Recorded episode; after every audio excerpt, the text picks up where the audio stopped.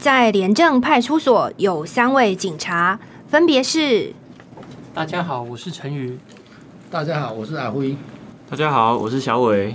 哎，陈宇，你在看日历哦？没看啦，下礼拜就是中秋节了，耶！马上就要放假，可以吃烤肉、吃月饼跟赏月。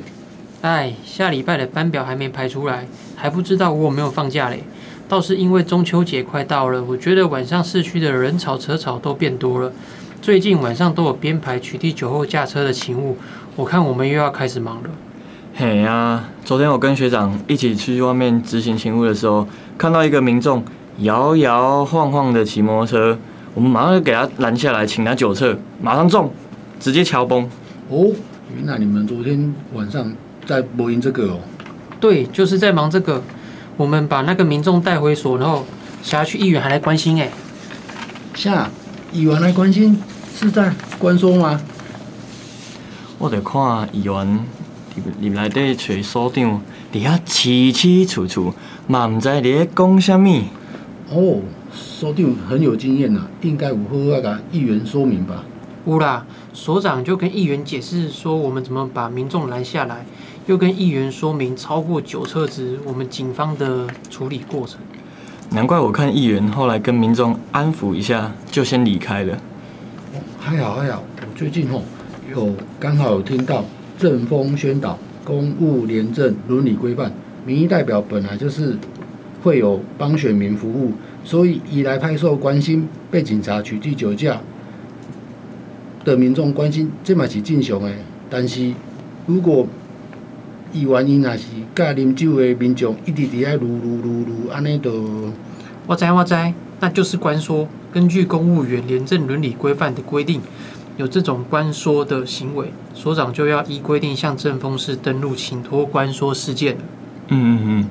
但是假设议员一直请所长销单啊、放人啊，所长没有依照议员的指示，也依照规定开单移送法办。这样所长也要向政风室登录请托关说事件吗？哦，也要哦，这就是公务员廉政伦理规范。为什么这样规定的原因？这样可以避免民意代表跟所长事后各说各话，也可以证明所长遇到伦遇到廉政伦理事件，仍仍仍然可以依法处理案件。而且民意代表或是民众。向公务员请托官说会留下记录，久了他们就不想也不敢再继续这样子了。唉，还好还好，这个案子算是顺利圆满解决了。嘉义市政府警察局政风室关心您哦。刚刚我们听到了一个小小的演播，这是我们嘉义市政府警察局政风室主任林玉如，还有督察员王晨瑜跟巡官黄明辉、呃韦玉婷他们所带来的一个演出。那不断的就提醒我们的听众朋友们，请托关说其实不必要。好，那怎么样的不必要法？那我们又要怎么样的避免违法呢？就要请我们嘉义市政府警察局政风室的主任林玉如主任来跟大家做说明了。主任好。明分好，各位听众及驾驶朋友，大家好。哎，我们刚刚在剧中听到的关心跟关说其实不太一样，对不对？对，没错。因为其实大家都知道，民意代表，比如说议员或是立法委员，甚至有时候村里长，他们本来就是要做选民服务，嗯、关心对选民关心。那所以很可以看到很多，比如说民众，如果他们呃不小心酒醉驾车，然后被我们警察同仁呃就是把他请到派出所要制作笔录的时候，嗯、常常他们第一个打电电话的不是打给他们的家人，是打给民意代表。哎啊，伤脑筋了。为什么要打给民意代表呢？可能有一些心里头的纠葛，对不对？可能因为他们觉得说进到派出所是非常紧张的事情，嗯、所以想要请民意代表来。关心关心一下啊，是关心可以，对不对？对，没错。OK，毕竟这个民意代表也对于其中的流程比较了解，对对，所以也可以帮我们警察同仁来安抚一下民众紧张的情绪。真的，但是就像刚刚剧中说的，如果这个民意代表是来关说要求要销单的话，那就不行喽。哦，那这个就不可以了。嗯，所以像我们公务员廉政伦理规范，它有针对受赠财物、饮宴应酬。请多关说这三种的呃类型来规定，哦，好，而且不管哈这个呃所长有没有帮忙，这个呃就是。减缓这件事情的严重性，哈，他其实都要跟政风室报告，对不对？对，其实如果呃，我会鼓励像公务员，特别是像警察的同仁，如果遇到有这种请托官说，或是比如说，因为现在中秋节快到了，呃，可能会有很多民众他会送东西来祝我们同仁中秋佳节愉快，这种受赠财物，或是最近比如说有些公庙他们有举办一些饮宴应酬。对这个部分呢，都希望说公务员可以向机关的政风单位来报备。嗯哼嗯，这种就是所谓的廉政伦理的事件，没有说你绝对不能够呃收到一个中秋节的月饼或者是柚子，但是有报备总是好的。对，当然没错。呃，在公务员廉政伦理规范呢，它是规定说，如果是跟我们公务员的职务有利害关系的受赠财务、饮宴应酬，那是绝对不可以收受参加的。的所谓的有关系是指，比如说有指挥监督关系，像是长官跟部署，嗯哼，或是说有业务往来的关系，比如说有一些，哎，对对，得标的厂商，政府部门跟得标的厂商，或是像律师，他就会跟检察机关或是法院算是有业务往来的关系。然后会计师会跟税务机关也是有业务往来的关系，这样就不行哦。对，原则上是不能收受的哦。但是如果说我们是好好朋友，多年的好友了，这样其实是没有问题。当然是啊，因为像我跟明芬就是多年来的好朋友，所以我们呃在年节的时候就会互相赠送个小礼物，互相问候。OK，但是小礼物就是礼轻情意重，对，没错。那你也不要包一个十万块钱的大红包来，这一定是没办法收的，这样就太奇怪了。对呀、啊，哦，就算是这个呃娶媳妇嫁女儿哈，也不能够包这么大一包吧？对，公务员廉政有领规范里面有规定，如果像是订婚、结婚、生育、乔迁、就职、升迁异动、退休、辞职，这个是可以赠送礼物，但是不能超过正常的社交礼。礼俗标准就是三千元哦，三千上下我觉得可以接受。对对对，三万、三十万大可不必哦，这样子大大有问题。对，没错，这样就是超过了一般正常社交礼俗的标准。嗯、呃，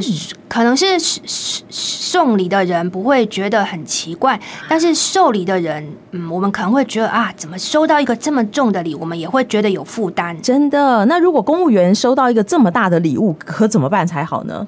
哦，首先就是看能不能够跟对方就是婉转的表示我们想要拒绝的意思，看能不能把他那个呃呃再把这个东西再送回去给对方。那如果没有办法的话，就是。一定要来跟政风人员登记或是报备。哦，了解了解，一定要婉拒就对了。对，好，但是如果不是我收的呀，山西布政的五千万在老婆的房间里头，那怎么办呢？哦，这个公务员廉政伦理规范也有规定，嗯，如果是呃，比如说我是公务人员，嗯、那如果有厂商找到我们家送给我的同住家人，是。对，或是送给公务员的配偶，嗯，其实，在法律上它是。推定说等同于这个公务员本人收受是一样的意思哦，啊，所以也是不可以的哟。对，没错啊。好，如果你收到了，赶快跟我们的政风单位来做通报。是。玉婷、明辉与陈瑜是从小到大的超级好朋友。哎、欸，您刚有闲，我要去立委服务处帮金伯提物件，您刚会参我做伙去？你提什么？明年年初不是就要选举了吗？金伯他是服务处的志工啊，他说立委对每一个志工都很好，逢年过节都会送东西给志工，而且明年初要选举，特别加码，还可以帮志工家里每一个人都领到礼物哦。如果立委有顺利连任，还会请全部的志工一起到台北一日游诶。蛋姐，蛋姐，你是说金宝请你去立委服务处帮忙拿东西，而且是拿金宝全家四个人的东西，然后明年年初如果立委有连任，还会招待全部的志工去台北玩？嘿啊，五连霸的立委都是气派呀，大家心照不宣呐。金宝伊引导每一个人拢会投票给你的立委，金宝的朋友马龙里亚做志工，立委当选之后。金伯第三场的朋友，做伙去台北耍啊呢。哦，还好你，我们有告诉我，您知无？这个可能是贿选哦，洗劫既严重代志，买票卖票都会处罚哦。啊？那你严重？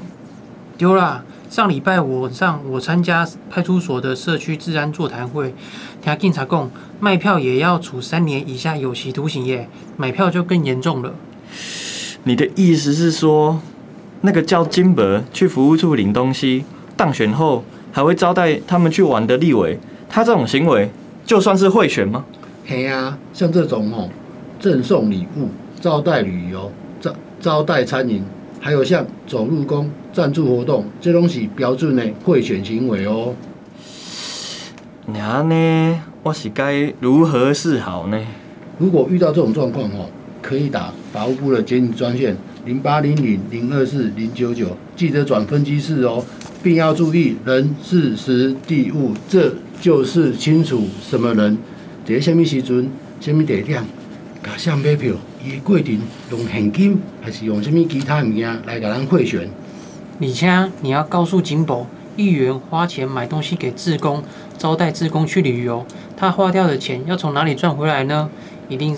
以后是从地方的建设工程款、建设费收回扣啊！这种人绝对不可以把票投给他。我记得警察有宣导，如果我们检举立委候选人贿选，最高可领到检举奖金一千万元呢。一千万，那金本不但可以去台北，还可以出国玩好几趟了呢。所以你要回去再跟金宝问清楚到底是什么情形。如果真的怀疑是贿选，记得打电话到零八零零零二四零九九检举专线，也要告诉警保，不要投票给贿选的人哦。嘉义市政府警察局政风室关心您哦。刚刚的电话你记得了吗？零八零零零二四零九九这个检举专线可以帮你赚更多的现金。好啦，讲到这个选举，好像也快要到了，很多的候选人摩拳擦掌，已经开始他们的宣传活动了。那我想这个年底的期间哦，一定就是呃选举啊、宣传啦、发表政见的高峰期。这个时候，什么是贿选？也许我们的听众朋友们也要多加注意。那那么接下来，我们也请到我们嘉义市政府警察局政风室的林玉如主任来给我们的听众朋友们解说一下。主任好，明分好，各位听众及驾驶朋友，大家好。哎，今呃应该是明年年初，对不对？对，明年年初啊、哦，我们有总统的选举，还有立委的选举。哦、我觉得每次选举好像都是在逢年过节的时候，哎，都是在这个呃年初一月份左右，对不对？对，没错。嗯，所以像这种时候呢，就是很多的候选人，他们或许会利用年节的时候，刚好本来年节就应该亲戚朋友互相走动送个礼物。利用这种行为来贿选哦，好，走动不一定是贿选，但是走动如果是有目的的，还带了礼物来，而且这个礼物超乎我们的想象，或许也是一种贿选的手法，就很像他不一定拿现金来，对不对？对，没错，他不。呃，不一定是用什么礼物的形式，但是像刚刚金博他可以去台北一日游，这种就是贿选的行为啊。对啊，这种就是很常见，怎么可能有人免费要请你到台北一日游呢？呃、嗯，不不一定台北啦，花莲也可能，台中也可能，啊、对对没错没错。啊哈，或是比如说像招待餐饮啊，还有像比如说走路工。赞助活动啊，这种都是很标准的贿选的行为哦，蛮常见的，是不是？对，蛮常见的。哦，那有没有什么样是我们无法察觉，但他其实是贿选行为？有这样的吗？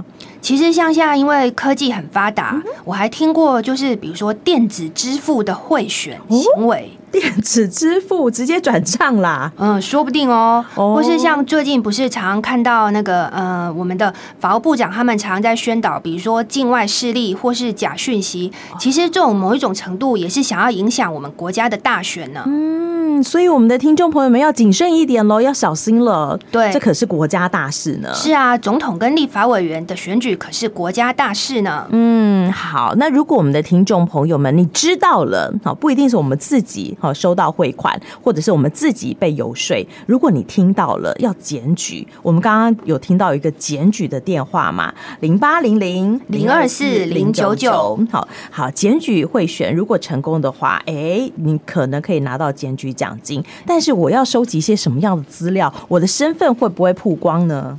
这个身份当然一定会保密的，请大家放心。嗯、然后收集的资料就是要注意人事实地物，就是比如说，呃，是什么人，然后他在什么时候、什么地点，他用什么方法，是前金后谢，是说事先先给你一笔钱，还是就塞个纸条给你，上面写的候选人的号码一号，这样子嘛？就是用什么方法来贿选，这个过程，请大家可以记清楚。嗯，好哦。